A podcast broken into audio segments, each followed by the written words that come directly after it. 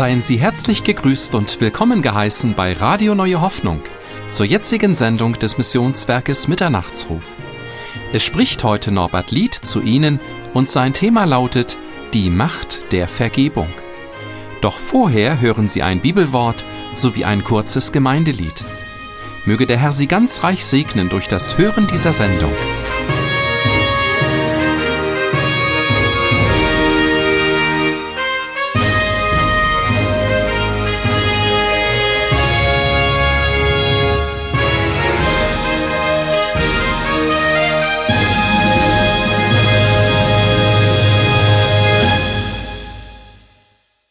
In Psalm 130, Vers 3 steht, So du willst, Herr, Sünden zurechnen, wer wird bestehen? Denn bei dir ist die Vergebung, dass man dich fürchte.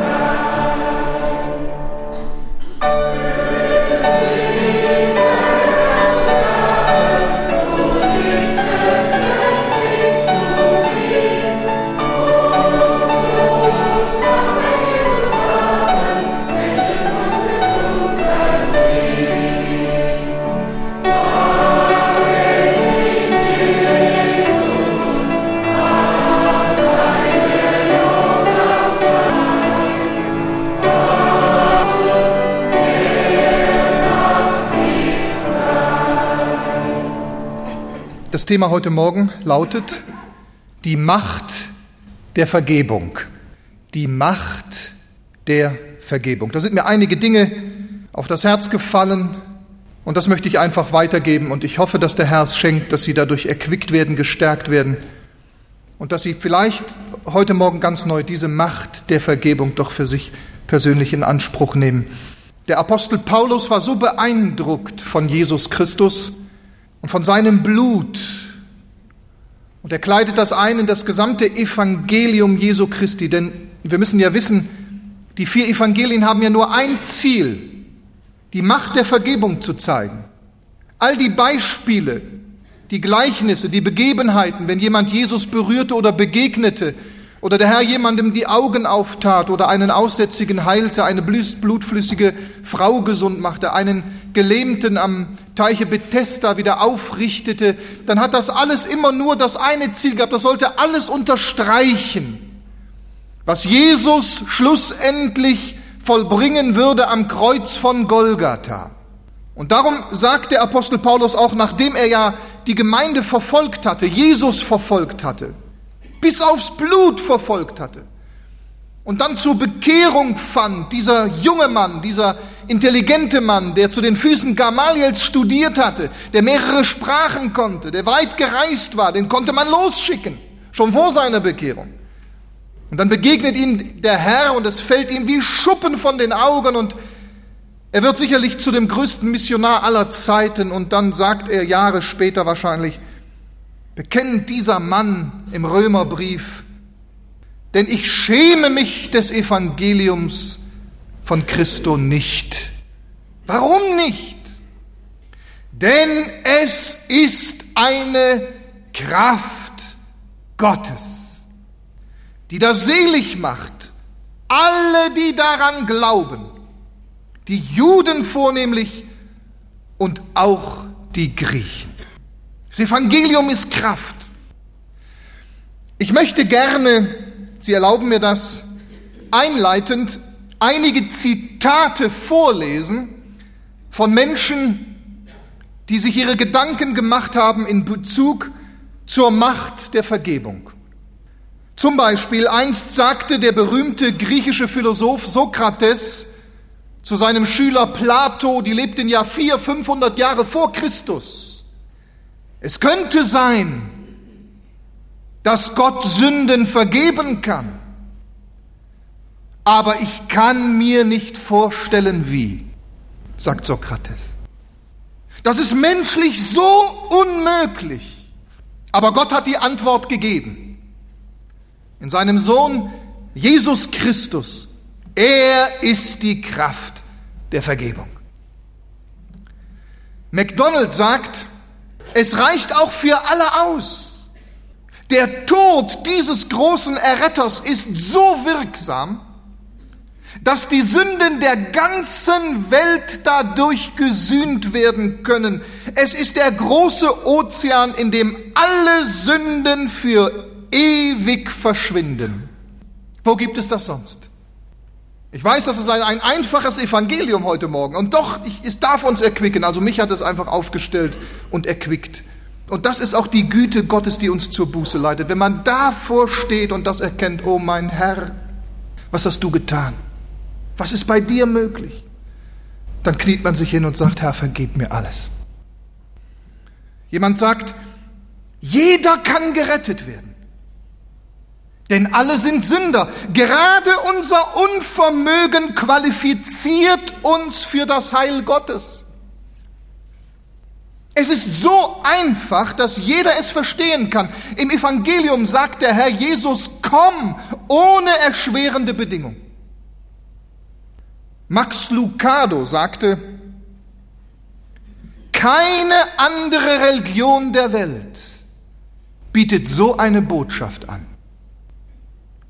Alle anderen verlangen die starre Einhaltung festgelegter Regeln, das jeweils richtige Opfer, die richtigen Gesänge, ein bestimmtes Ritual, die richtigen Beschwörungen oder emotionalen Erfahrungen.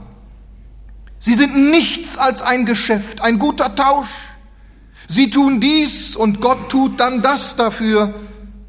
Das Reich Gottes ist genau das Gegenteil. Man wird in Gottes Reich versetzt und als Sohn angenommen. Und dies geschieht nicht, weil wir genug getan hätten, sondern weil wir zugegeben haben, niemals genug tun zu können. Ich möchte nochmal McDonald erwähnen. Die Gnade Gottes ist so wunderbar, sie kann bußfertigen Prostituierten vergeben, sie reinigen und neue Menschen aus ihnen machen. Sie kann einen sterbenden Verbrecher im letzten Augenblick seines Lebens erretten und ihn noch am selben Tag ins Paradies begleiten. Die Gnade bevölkert den Himmel mit bekehrten Mördern, Ehebrechern, Trinkern, Dieben und Lügnern. Sie kann jeden Sünder retten. Die Gnade hat Millionen aus den schrecklichsten Tiefen und dem ekligsten Schlamm der Sünde gezogen. Und noch ein letztes Zitat. Oswald Sanders schrieb, die klügsten Denker aller Zeiten haben versucht, die Bedeutung vom Kreuzestod Christi zu verstehen. Aber niemand hat seine unendliche Tiefe ergründen können. Wie Paulus haben sie es mit dem Ruf des Erstaunens aufgegeben. O Tiefe des Reichtums, sowohl der Weisheit als auch der Erkenntnis Gottes. Wie unausforschlich sind seine Gerichte und unausspürbar seine Wege. Die Macht der Vergebung. Wenn man da einsteigt, wenn Sie sich darüber Gedanken machen, dann werden Sie so frei so fröhlich. Und diese Macht der Vergebung Gottes, ich schäme mich des Evangeliums von Christo nicht, denn es ist eine Kraft Gottes, die das selig macht. Jeden, der daran glaubt. Diese Macht der Vergebung trägt einen Namen, das wissen wir. Und dieser Name heißt einfach Jesus. Und wir müssen uns natürlich heute Morgen, wenn wir über die Macht der Vergebung sprechen, auch ganz bewusst werden, liebe Freunde und Geschwister, dass diese Macht keine billige Gnade ist, sondern sie hat dem lebendigen Gott alles gekostet. Versuchen wir uns mal einige Momente etwas Gedanken darüber zu machen. Vimalgo hat einmal eine Predigt gehalten von dieser Stelle aus. Es ist später auch in das Buch gekommen, nicht ohne Blut. Es gibt auch eine Kassette davon mit dem Titel Der teuerste Preis, der je bezahlt wurde. Sehen Sie mal, was hier passiert. Das ist keine billige Gnade, sondern überlegen wir mal, wo gibt es das? Wo gibt es das irgendwo in der Geschichte? Dass der König für seine Untertanen stirbt, die rebellisch sind. Noch dazu. Alle anderen würden ihre Heere ausschicken, ja? Wo gibt es das, dass der Herr für seinen Knecht stirbt, der nicht pariert? Wo gibt es irgendwo, gibt es das irgendwo, dass der Sündlose für den Sünder stirbt? Sehen Sie, hier, hier geschieht etwas, worauf der Mensch von alleine nie gekommen wäre. Das, das gibt es nicht. Menschlich, in der Realität unserer Welt gibt es sowas nicht. Dass der ewige Gott für sein Geschöpf stirbt, kommt in keiner anderen Lehre vor, in keiner Ideologie, in keinen Mythen. Nicht einmal in den kühnsten Träumen von irgendwelchen Menschen kommt sowas vor. Wo gibt es das, dass der gerechte Richter ein Urteil sprechen muss und dann aufsteht und das soeben gefällte Gericht auf sich selber nimmt und dadurch der Verurteilte freigesprochen wird? Wo gibt es das? Gibt es nicht. Nur bei Gott. Darum ruft ja auch der Prophet mit Erstaunen, ruft er ja, er kann es ja kaum fassen und er ist überwältigt von dieser Tatsache in Malachi 7, 18. Wo ist so ein Gott, der Sünden vergibt? Der bekannte, man nannte ihn ja Fürst unter den Predigern, Spurgeon, der sagte dazu einmal, den Menschen wurde der Weg der Vergebung nur bekannt, weil er eine Tatsache ist. Unsere Vorstellungskraft hätte nie so weit gereicht. Gott selbst hat es so gefügt. Es ist weit mehr, als wir uns vorstellen können. Ich habe mir versucht, Gedanken zu machen, da, da, ein bisschen hineinzublicken in diese, in diese Macht der Vergebung und wie viel Gott daran gesetzt hat, uns das deutlich zu machen, uns Menschen das groß werden zu lassen. Dieses ganze dicke Buch redet ja eigentlich davon. Und das ist ja das Ziel, den Menschen zu retten. Die ganze Geschichte Israels, wenn man sich das mal überlegt. Die ganze große, weite Geschichte Israels mit Abraham angefangen, Isaak, Jakob, die, die, die Stammväter, die Propheten, das ist ja alles nur der ganze Weg Israels über Jahrhunderte, ist ja alles nur für den einen, für den Christus, damit er kommen konnte, um eine Welt selig zu machen. Was für eine Liebe steckt dahinter? Ich möchte eine Frage an Sie richten. Was war das erste Blut, das auf diese Erde floss.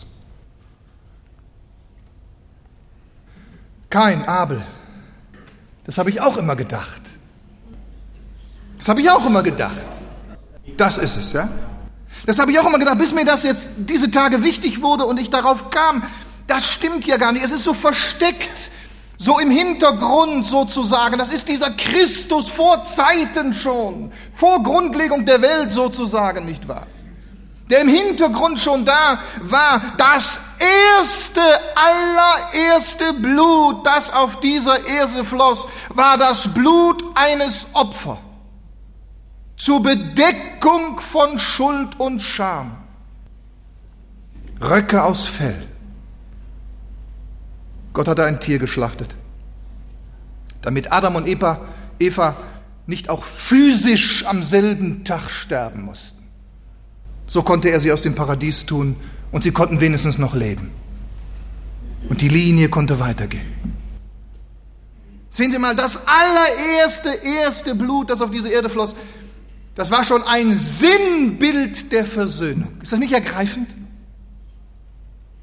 Diese Macht Jesu hat der Herr auf Erden immer wieder her herausstellen wollen. Darum sagt, ich, ich wiederhole mich da, der Apostel Paulus, ich schäme mich des Evangeliums nicht. Denn es ist eine Kraft, denn in diesem Evangelium hat Jesus das immer herausstellen wollen und wird durch so viele Beispiele in der Bibel herausgestellt. Dieser Mann voll Aussatz, der den Herrn berührte und so gleich, sagt die Bibel, gereinigt wurde, ist das nicht ein Hinweis auf die Macht der Vergebung? Die blutflüssige Frau, die das Gewand unseres Herrn anrührte und sogleich spürte an ihrem Leib, dass sie von ihrer Krankheit gesund geworden war. Und Jesus spürte an seinem Leib, dass eine Kraft von ihm ausgegangen war. Ist es nicht ein Hinweis auf die Vergebung nur in ihm und in seinem Kreuz die Kraft? Es ist wunderbar. Ich hörte diese Tage, nein, das habe ich gelesen, ein Buch, ein Beispiel. Ein Missionar berichtete von einem Hottentotten da irgendwo in Afrika. Der hatte sich bekehrt und er hatte nun mit großer Mühe Johannes 3, Vers 16 gelernt. Also hat Gott die Welt geliebt, dass er seinen eingeborenen Sohn gab. Mit großer Mühe hat er das gelernt. Eines Tages tat er reisefertig vor dem Missionar auf und sagte ihm glattweg, sende mich. Ich muss gehen und die gute Botschaft allen Menschen verkündigen. Und dann äh, wandte der Missionar sich zu diesem Hottentotten und sagte ihm, ja sag mal, du kannst ja nichts als nur den einen Spruch. Da staunt dieser Eingeborene, staunt und fragt zurück, ist das nicht genug? Ist das nicht genug? Werden die Leute sich nicht freuen und Herz und Ohre öffnen, wenn sie hören, dass Gott sie alle liebt? Wenn die ganze Bibel nur aus dem einen Vers, Johannes 3, Vers 16, bestehen würde, wäre es genug. Das wäre genug. Das wäre Wort Gottes. Aber wie viel steht da drum herum? Als Jesus am Kreuz starb und er ausrief, es ist vollbracht, Kraft der Vergebung, da zerriss ja der Vorhang. Die Bibel sagt, ich glaube von oben an nach unten aus. Ne? Ich glaube nicht von unten nach oben, sondern von oben nach unten. Gott hat den zerrissen. Gott hat den Weg freigemacht zu uns Menschen. Der Vorhang riss von oben nach unten. Und es erbebte die Erde und es zerrissen sogar Felsen. Und nun konnte der Mensch ins Allerheiligste hinein. Er kann wieder Zugang zu Gott haben. Gemeinschaft ist wiederhergestellt durch das Blut und den Tod Jesu Christi. Ich habe hier etwas Interessantes gelesen bei der Kreuzigung Jesu. Archäologen haben das festgestellt. Da ist es im Zuge der Ausgrabungen entdeckten die Archäologen im Felsen einen großen Riss, der sich viele Meter bis hinunter in die sogenannte Adamskapelle in der Grabeskirche erstreckt. Der Riss im Felsen wurde durch ein besonderes Naturereignis ausgelöst. Die Ausgräber gehen davon aus, dass es sich bei diesem Riss um die Folgen des Erdbebens handelte, die im Matthäusevangelium erwähnt, erwähnt werden, und die Erde bebte und die Felsen zerrissen. Wir sprachen eben von dem ersten Blut überhaupt, das auf dieser Erde floss. Es war das Blut dieser geschlachteten Tiere. Aber das erste Blut eines Menschen, das wissen wir jetzt, das auf diese Erde floss, das war Abels Blut, nicht wahr? Und wir wissen ja aus der Bibel, dass dieses Blut sogar redete, es sprach, es schrie zu Gott im Himmel. Da sehen wir, Blut hat Kraft. Blut spricht in, in, in, der, in dem Blut ist, ist, ist das Leben, ist die Seele. Abel war gestorben, war niedergestreckt worden von seinem Bruder, da totgeschlagen. Und dann heißt es, dass Gott antwortet und er sprach zu Kain, was hast du getan? Horch! Das Blut deines Bruders schreit zu mir vom Ackerboden her. Was hast du getan? Das ist die große Frage Gottes, die sich seit diesem ersten Mord durch die ganze Menschheitsgeschichte zieht. Was haben wir getan? Was hast du vielleicht gestern Abend noch getan? Was hast du heute Morgen getan? Was hast du vorgestern getan? Was haben wir vor unserer Bekehrung getan? Was haben wir getan, seitdem wir schon bekehrt sind? Das Blut deines Bruders schreit zu mir, diese Stelle aber weist auch ebenso prophetisch den Weg hinüber zum Kreuz Jesu.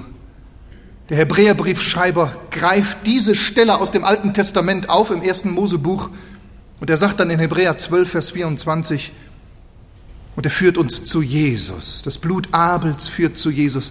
Da heißt es, und zu Jesus, dem Mittler eines neuen Bundes und zum Blut der Besprengung, und jetzt kommt das Wunderbare, das besser redet als das Blut Abels. Das Blut unseres Herrn Jesus Christus redet besser als das Blut Abels. Es spricht eine deutlichere Sprache. Das Blut unseres Herrn Jesu Christi übertönt alles. Es ist eindrücklicher, es ist stärker, es bewegt Himmel und Erde und bewegt einen dreimal heiligen Gott jedem zu vergeben, der sich in Buße zu Jesus Christus kehrt. Das Blut Jesu hat eine Kraft, der teuerste Preis, der je bezahlt wurde. Was schrie denn damals das Blut Abels? Was hat es denn geschrien? Mord hat es geschrien. Tod hat es geschrien. Strafe, Rache, Vergeltung, das ist es, was das Blut Abels ge, äh, gerufen hat. Und was ruft das Blut Jesu? Und es redet deutlicher, stärker. Gnade, Vergebung, Rettung, Evangelium, Heil. Sehen Sie, das ist, das ist einfach wunderbar. Das Blut Jesu ist mächtiger als die Sünde.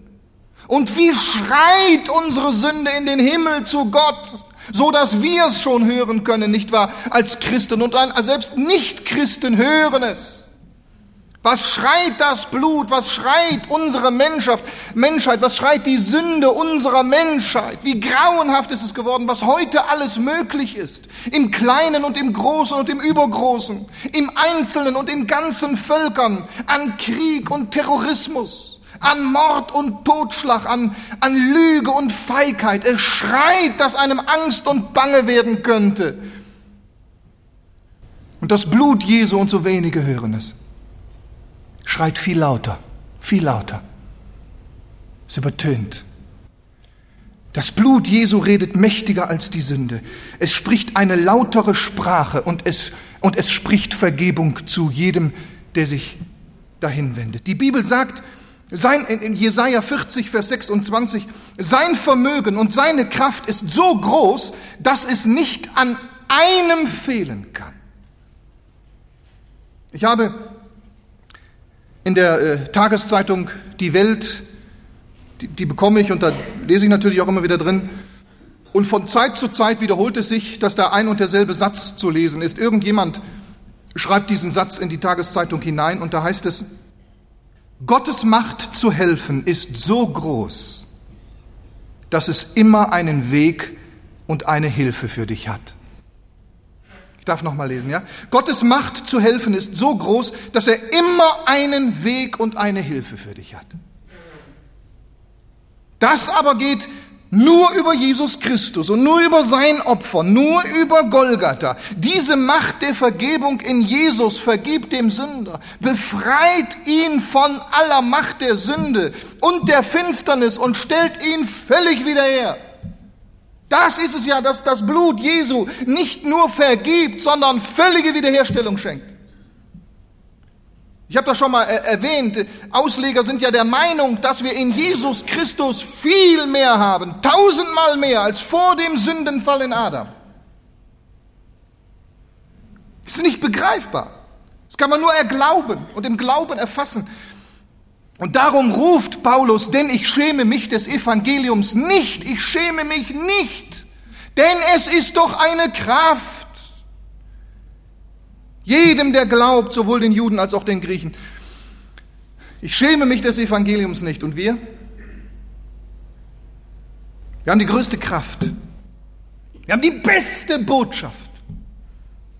Ich hörte diese Tage ein, ich bekam einen Brief von einem Arzt, Dr. So und so, innere Medizin, ich den Brief gesehen, oh, ich bin gerade gefühlt hier.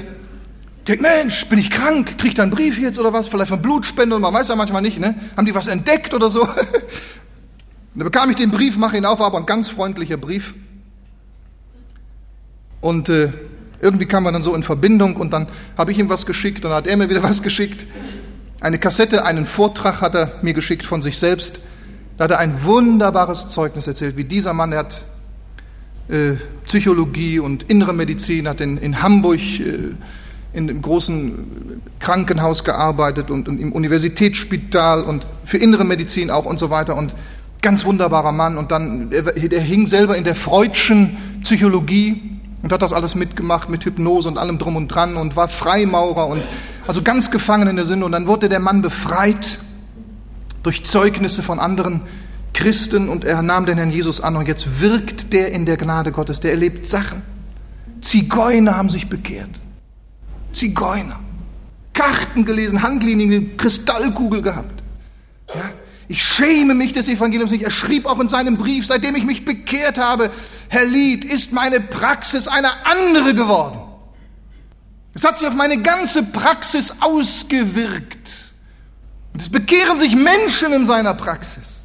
Der spricht sie heute ganz klar auf Jesus an. Er sagt, ihnen kann hier nicht geholfen werden. Ihr kann, hier gibt's nur einen Weg für sie. Jesus. Und manche hören es nicht, aber manche hören es und nehmen es an und werden verändert, werden befreit. Ich schäme mich des Evangeliums nicht und wir? Seine Kraft.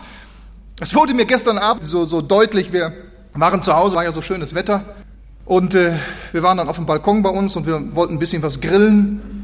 Es war jetzt so mehr oder weniger Zeit zum Essen und wir riefen die Kinder und dann kam die Natalie an, gerannt, unsere Jüngste, und die, die hat dann gefragt, du Papi, meine Schulkameradin oder was, das ist noch unten, wenn wir gegessen haben und gebetet, darf ich danach wieder rausgehen, spielen? Und ich sag ja. Und da war schönes Wetter, die ganzen Nachbarn da über, alle saßen auf dem Balkon, manche auf der Straße, die Balkontüren waren auf, die Fenster waren auf. Und äh, ich sag dann der Natalie, ja, ja, du darfst du. Und dann rief die vom Balkon runter, ja alle es hören konnten, da ihre Melanie! Papi hat Zeit. Wenn wir gegessen haben und gebetet, dann kann ich noch runterkommen. Oh, oh, oh.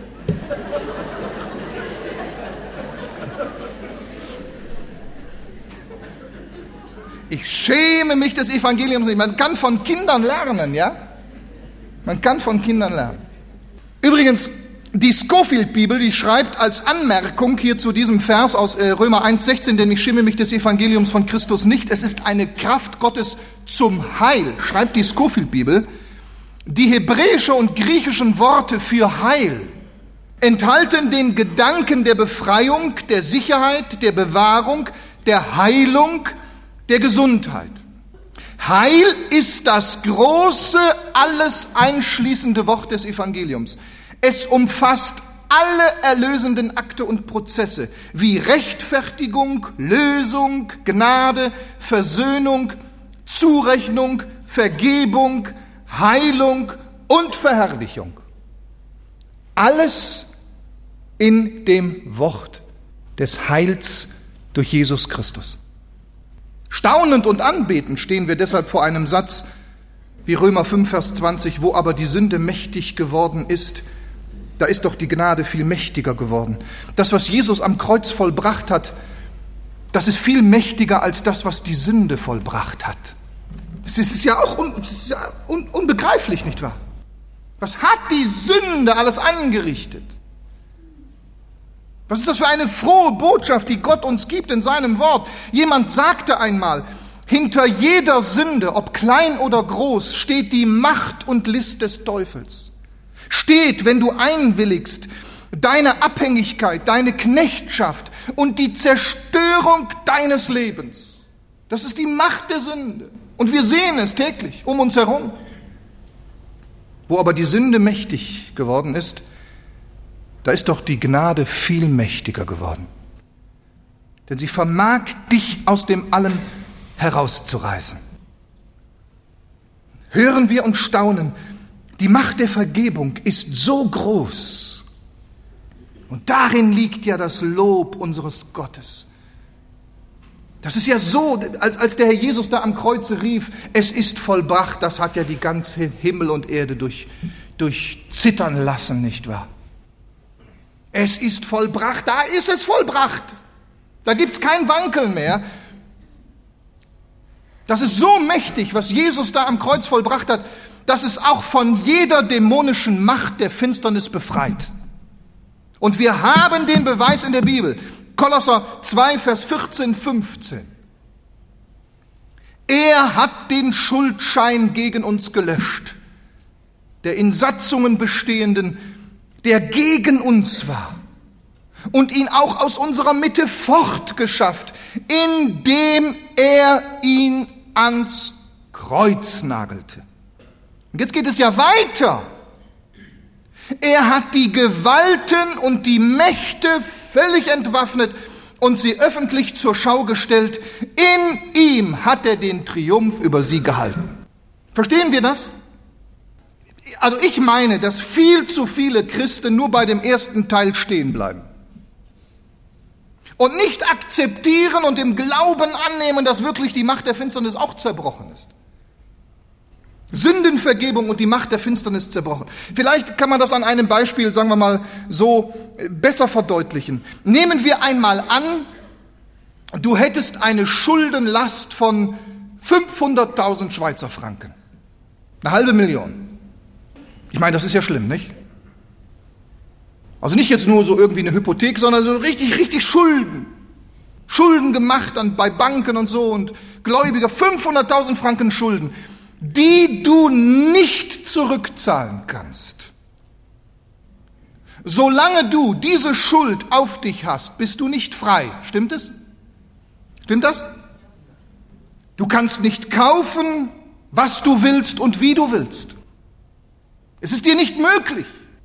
Du hast ein schlechtes Gewissen, du bist innerlich total beschäftigt mit dieser Schuldenlast, die dich niederdrückt, du bist innerlich aufgerieben, die Schuld legt sich auf das ganze Familienleben. Es, es, macht dich mürbe, es macht dich kaputt. Oh, du kannst nicht in Ferien fahren. Willst einen schönen neuen Wohnzimmerschrank oder ein neues Auto, bräuchte unbedingt deine Frau nicht wahr? Ist nicht möglich. Geht nicht. Kann ich noch mehr Schulden machen.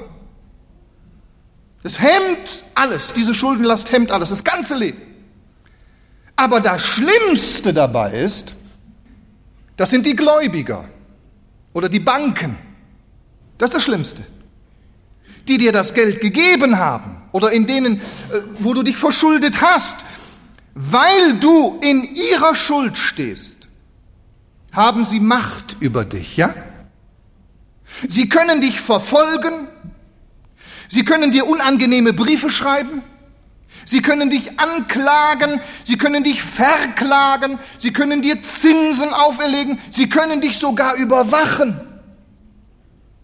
Die können dir jemanden ins Haus schicken, der genau Buch führt und sagt, das darfst du kaufen, das darfst du nicht kaufen. Das hast du abzugeben von deinem Gehalt und so. Die können dich total zermürben und überwachen. Sie können dir Gebote und Verbote auferlegen. Du bist ihr Gefangener. Das verstehen wir gut, ja? Aber jetzt, jetzt kommt ein reicher Mann. Ach, wie ein Märchen, ne? Jetzt kommt ein reicher Mann und der zieht seinen Scheck aus der Tasche Einfach, weil er Gefallen an dir hat. Du hast gar nichts dafür getan. Und mit einer Unterschrift begleicht er deine Schuld. Was passiert? Zwei Sachen. Zwei Sachen. Erstens, du bist auf einmal von der Schuld befreit. In zwei Sekunden. Zack. Erleichterung. Frei. Keine Schulden mehr. Du bist die Sorge los. Es kommt Erleichterung und Freude in deinem Leben. Zweitens, noch mehr. Der Schuldschein ist ja jetzt zerrissen, die Schuld ist beglichen. Und im selben Moment, höre und staune, im selben Moment, wo die Schuld beglichen ist, verlieren die Gläubiger und die Banken ihre Macht über dich. Stimmt das oder stimmt das nicht? Sie haben ihre Macht an dich verloren. Die Schuld ist ja bezahlt. Sie können dich jetzt nicht mehr verfolgen. Sie können dich jetzt nicht mehr anklagen und kontrollieren und bedrängen und neue Gebote auferlegen, die nicht mehr quälen. Ihre Macht ist zerbrochen, nur weil der Schuldschein getilgt ist. Er hat den Schuldschein ausgelöscht der in Satzungen bestehend gegen uns war und ihn aus der Mitte fortgeschafft, indem er ihn ans Kreuz nagelte. Und darum geht es weiter. Er hat die Gewalten und die Mächte völlig entwaffnet. Und sie öffentlich zur Schau gestellt, in ihm hat er den Triumph über sie gehalten. Keine Macht der Finsternis hat mehr ein Anrecht auf dich, wenn du Vergebung hast in Jesus Christus. Psalm 34, 22. Der Herr erlöst die Seele seiner Knechte und alle, die auf ihn trauen, werden keine Schuld haben. Diese Macht der Vergebung, die reicht über die Vergebung zur völligen Wiederherstellung. Wo aufrichtig Buße ist, also Umkehr von Sünden, Hinwendung zu Jesus, da ist Sieg und Wiederherstellung. Nicht immer von unmittelbaren Folgen der Sünde, aber ganz sicher von der ewigen Folge. Ich habe festgestellt im Laufe der Jahre, dass wir als Christen unseren Mitchristen oftmals weniger eine Chance zum Neuanfang geben als der Herr. Bei uns ist eher einer unten durch als bei Gott. Stellen wir mal vor, Psalm 51 hat der Peter gelesen. David war in, also in eine Sünde gefallen. Also ich bin immer dabei zu sagen, also die war ja schlimmer als das, was Saul getan hat. Aber der Herr sieht halt die aufrichtige Buße, die Saul nicht hatte, David aber hatte sie. Und er hatte dann da diese Bathseba da nicht auch noch schwanger gemacht und so, Ehebruch und ihren Mann noch umgebracht. David bekennt das ja, Herr, befreie mich von der Blutschuld. Der war ein Mörder, ein indirekter Mörder. Der David, der große König David. Und jetzt kommt dieser Mann und zerbricht, nicht wahr, durch den Propheten Nathan und, und er schüttet sein Herz aus, er hält es nicht mehr aus, Psalm 51, und er bekennt, er bekennt und er gründet sich dabei auf die Barmherzigkeit Gottes. Was anderes konnte er ja nicht tun, worauf wollte er sich verlassen? Hat er total versagt. Auf die Güte und Gnade gründet er sich und er, dann betet der Herr, vergib mir, vergib mir, reinige mich mit Üsop, vergib mir meine Blutschuld. Und dann bittet der Mann doch auch wieder um Wiederherstellung und sagt, Herr, nimm deinen Geist nicht von mir. Erfülle mich mit einem neuen Geist der Freude, betet David. Und wissen Sie, was mich am stärksten beeindruckt hat an Psalm 51? Dass der David, also wir würden vielleicht heute sagen, doch glatt die Frechheit besitzt, zu beten, setz mich wieder in den Dienst. Wenn du mir vergibst, Herr, will ich die abgefallenen Sünder deinen Weg lehren. Ich will deine Gerechtigkeit verkündigen und deinen Ruhm loben. Also wir hätten gesagt, halt. Vergebung ja, aber du wirst immer auf der letzten Bank sitzen. Gott hat ihm vergeben. Die Folge der Sünde hatte er zu tragen. Ja, der Sohn ist gestorben und einiges mehr, auch mit Absalom, die ganze Geschichte. Es war grauenhaft, die Folge war grauenhaft. Aber die Sünde war vergeben. Und dieselbe Bathseba bringt nachher Salomo zur Welt. Gott. Ein anderes Beispiel finden wir 1. Samuel 7. Ich lese das mal so jetzt. 1. Samuel 7, so ab, ab Vers 3 zum Beispiel. Israel hat gesündigt und äh, ist da jetzt vor Samuel und dann heißt es, und dann sagt Samuel ihnen, wenn ihr mit euren ganzen Herzen zu dem Herrn umkehren wollt, dann tut die fremden Götter weg. Also das ist klar, ja. Dann äh, die Astaroth aus eurer Mitte weg, richtet euer Herz auf den Herrn und dient ihm allein. So wird er euch der, aus der Hand der Philister erretten. Und die Söhne Israel taten die Balim und die Astaroth weg und dienten dem Herrn allein. Und dann heißt es, und sie fasteten an demselben Tag und, und sagten dort, wir haben gegen den Herrn gesündigt. Und jetzt kam's. Und Samuel nahm ein Milchlamm und opferte als Gans, als Brandopfer dem Herrn. Jesus. Und jetzt kam die Folge. So wurden die Philister gedemütigt und kamen nicht mehr in die Gebiete Israels. Und die Hand des Herrn war gegen die Philister alle Tage Samuels. Und die Städte, die die Philister Israel abgenommen hatten, kamen wieder an Israel zurück. Verlorenes Gebiet, dem Feind abgetreten, wurde zurückgewonnen. Und es wurde Frieden zwischen Israel und den Ammonitern. Wiederherstellung. Wiederherstellung. Der Herr, der uns befohlen hat, nicht sieben mal sieben, sondern sieben mal siebzig. Wie viel mehr wird er dir vergeben, wenn wir wirklich Buße tun? Nicht auf Gnade sündigen. Gott behüte uns. Gott bewahre uns. Paulus sagt das ja auch. Sollten wir die Gnade zum Deckmantel für die Sünde benutzen? Das sei fern. Aber wo wir gefallen sind und uns dessen bewusst und wo wir uns an unsere Brust schlagen und zurückkommen, da ist Vergebung. Zweifle nicht. bezweifle nicht. Erlauben Sie mir Folgendes. Wissen Sie, ich, ich habe das schon mal so ein bisschen erwähnt, aber nicht so ausführlich. Haben wir die Zeit noch? Ich habe hier nämlich einen Bericht. Gott sei mir Sünder gnädig. Die nationalsozialistischen Größen und Gott. Vor 50 Jahren war ja der Kriegsverbrecherprozess in, äh, in Nürnberg, ja? Diese Leute, 24 führende Köpfe der Nationalsozialisten wurden in Nürnberg abgerichtet und verurteilt wegen Verschwörung gegen den Weltfrieden, Planung und Durchführung eines Angriffskriegs, zu Recht, ja? Verbrechen gegen das Kriegsrecht und Verbrechen gegen die Menschlichkeit. Alleine sechs Millionen Juden, zwei Millionen jüdische Kinder, dann noch die Zigeuner und Christen und die alle im KZ gestorben und umgebracht werden. Also man, man, man muss sagen, also das ist ja, es übersteigt ja alles. Und da heißt es, wenig ist bekannt über die seelsorgerliche Betreuung der führenden Nationalsozialisten während des Verfahrens. 15 der 24 Angeklagten wünschten Kontakt mit dem lutherischen Militärgeistlichen Henry T. Gericke aus den USA.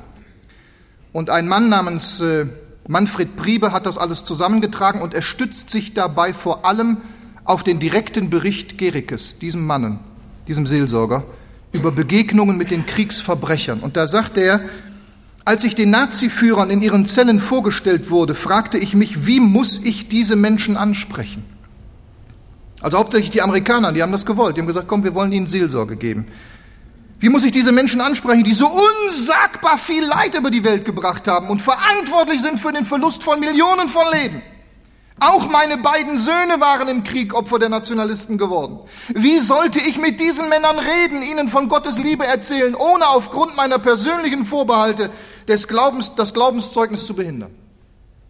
Die Nacht, bevor ich meine Tätigkeit begann, habe ich Gott gebeten, mir eine Botschaft für sie zu geben. Von diesem Augenblick an gab mir Gott Gnade, die Sünde zu hassen, aber den Sünder lieben zu können. Diese Menschen sollten etwas hören vom Heiland, der auch für sie am Kreuz litt und starb. Fritz Saukel war der Erste, der sein Herz dem Evangelium öffnete. Als Reichsstatthalter war er verantwortlich dafür, dass über fünf Millionen Menschen Deportation und Zwangsarbeit erlitten. Der Vater von zehn Kindern hatte eine Frau, die an Christus glaubte. Nach einigen Gesprächen kneten wir neben seiner Pritsche nieder und beteten das Gebet des Zöllners. Gott sei mir Sünder gnädig.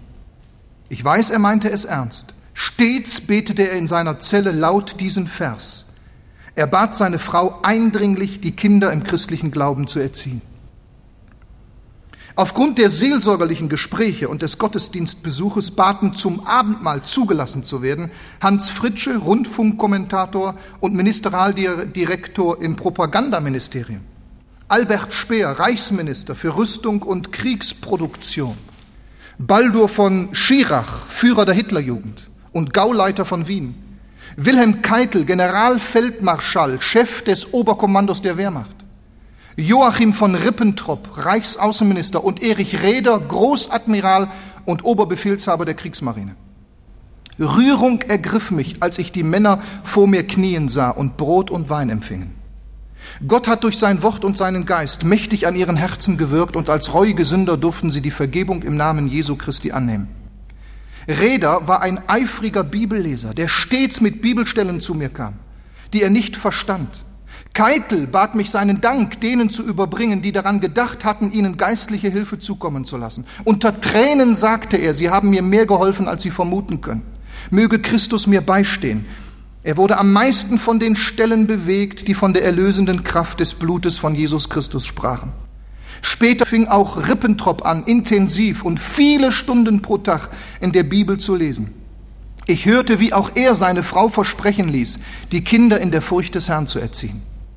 Nach Verkündigung der Urteile verbrachte ich den größten Teil der verbleibenden Zeit in der Todeszelle.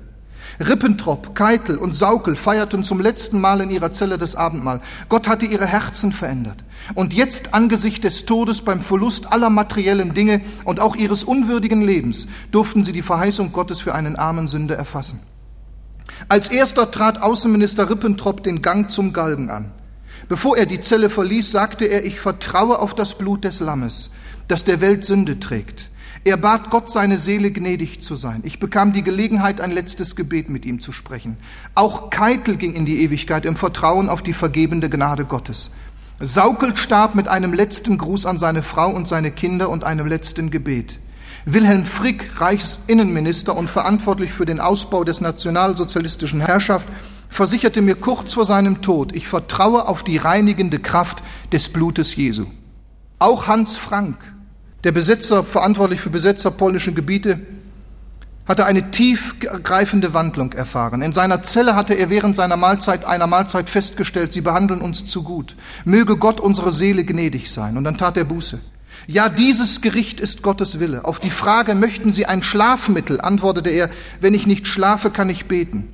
Bei der Verhandlung führte er aus, meine Herren Richter, wir haben am Anfang unseres Weges nicht geahnt, dass die Abwendung von Gott solche verderblichen, tödlichen Folgen haben könnte und dass wir zwangsläufig immer mehr in Schuld und Verstrickung geraten würden. So sind wir der Abwendung von Gott zu Schanden geworden und mussten untergehen. Hitlers Weg war der vermessene Weg ohne Gott, die Abwendung von Christus. Ich will auf der Welt keine versteckte Schuld unerledigt zurücklassen. Im Zeugenstand habe ich die Verantwortung für das übernommen, was ich eingestehen habe. Die ewige Gerechtigkeit Gottes aber ist es, in der ich unser Volk geborgen hoffe und der allein auch mich vertrauensvoll beuge. Franks letzte Worte waren, ich bitte Gott, mich gnädig aufzunehmen. Es, es waren wenige, die meisten starben natürlich nicht so, das ist ganz klar. Zum Beispiel Göring, der hat dann noch Tabletten genommen, ja, der wollte gar nichts von Gott wissen, andere auch nicht, die haben bis zum Schluss gespottet. Aber allein diese Tatsache, wissen Sie, und da sage ich mir, was ist das für ein Gott? Was ist das für ein Gott? Und durch einen Bruder kam ich dann auf die Stelle, wo der Herr schon im Alten Testament sagt, und wenn bei einem Mann eine Sünde geschieht, auf die das Todesurteil steht, und er wird getötet und er hängt am Holz, dann darf seine Leiche nicht über Nacht am Holz bleiben, sondern du sollst ihn unbedingt am selben Tag begraben, denn ein Gehängter ist ein Fluch vor Gott. Wir wissen aus den Evangelien und aus Galater 3,13, dass Jesus diesen Tod gestorben ist, eines Verfluchten. Und er wurde zur Erfüllung dieses Wortes noch vor Anbruch der Dunkelheit vom Kreuz genommen. Das heißt mit anderen Worten, Jesus starb für jeden Sünder, welche die Todesstrafe verdient hat. Aber diese Macht wird nur wirksam, wenn wir wirklich Buße tun. Als Israel unter Samuel damals die Sinne, das ist, die Reihenfolge hat mich beeindruckt. Sie taten Buße, Sie bekannten ihre Sünden, sie fasteten sogar und dann erst schlachtete Samuel das Lamm. Warum? Golgatha kann nur wirksam werden, wenn wir zu unseren Sünden stehen. Das will uns diese Stelle zeigen. Als ich vor einigen Wochen eine Bibelwoche hatte, da kam gerade am ersten Abend, kam ein Mann auf mich zu, der hatte sich bekehrt, vorher schon, der kam wirklich in Buße und reuig kam er und war traurig und niedergeschlagen. Und er sagte, ich war jetzt acht Wochen in Kur, ich habe keine Gemeinschaft gehabt mit Christen und da bin ich wieder so richtig abgefallen. Und da sind einige Dinge vorgefallen, die waren nicht gut. Und der Mann war wirklich so zerbrochen und er tat dann Buße. Und dann haben wir gesagt, komm, wir beten, wir bringen das jetzt aufrichtigen Herzens zum Herrn. Und dann haben wir das getan.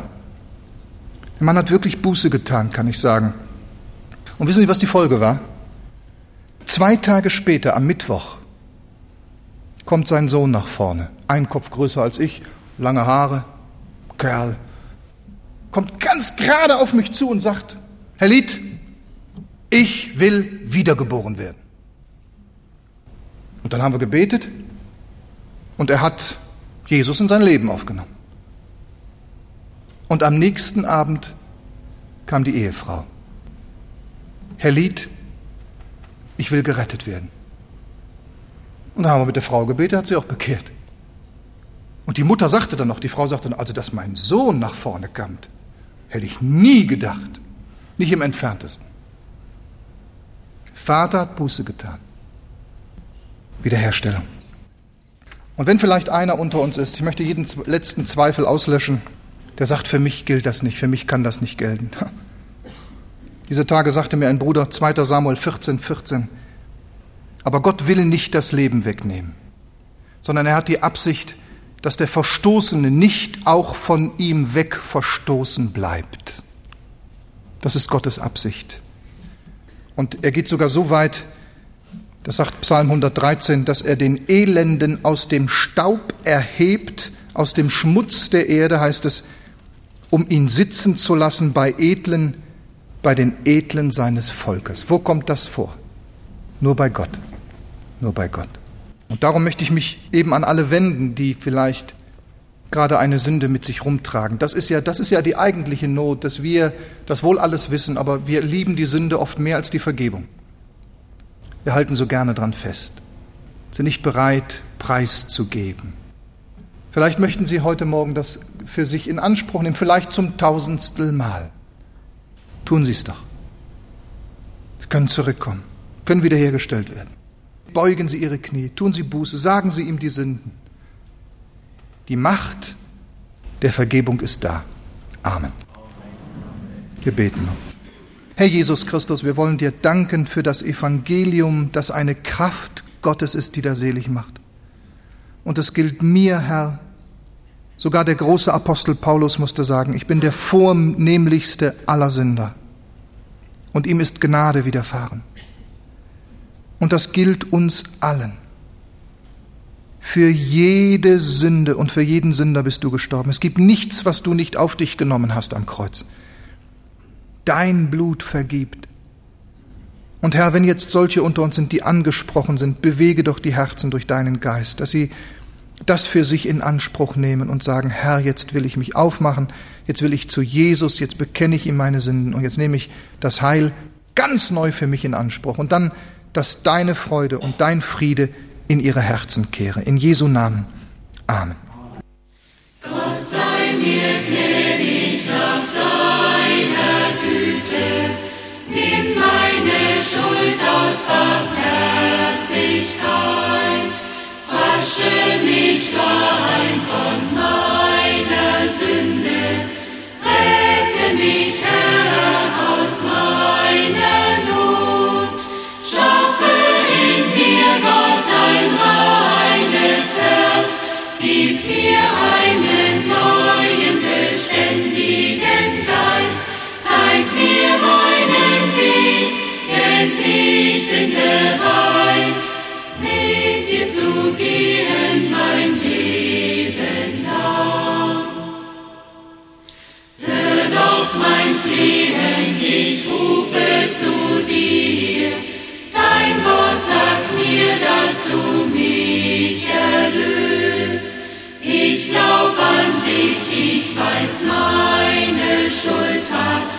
Christus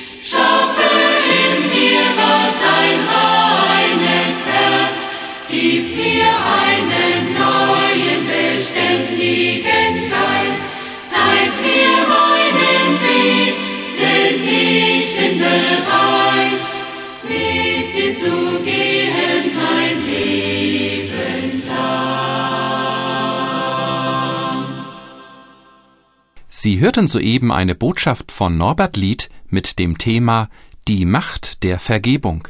Und wir hoffen, dass es Sie innerlich angesprochen hat. Falls Sie Fragen haben oder seelsorgerliche Hilfe wünschen, möchten wir Sie von ganzem Herzen ermutigen, doch Kontakt mit uns aufzunehmen. Direkt im Anschluss an diese Sendung haben wir noch wichtige und interessante Informationen für Sie betreffend Verlagsinfos, Veranstaltungen des Missionswerkes Mitternachtsruf und dies vielleicht ganz in Ihrer Nähe. Kontakt bzw. Bestellmöglichkeiten, wie zum Beispiel die eben gehörte Botschaft auf CD, ein gutes Buch und anderes mehr. Deshalb bleiben Sie dran.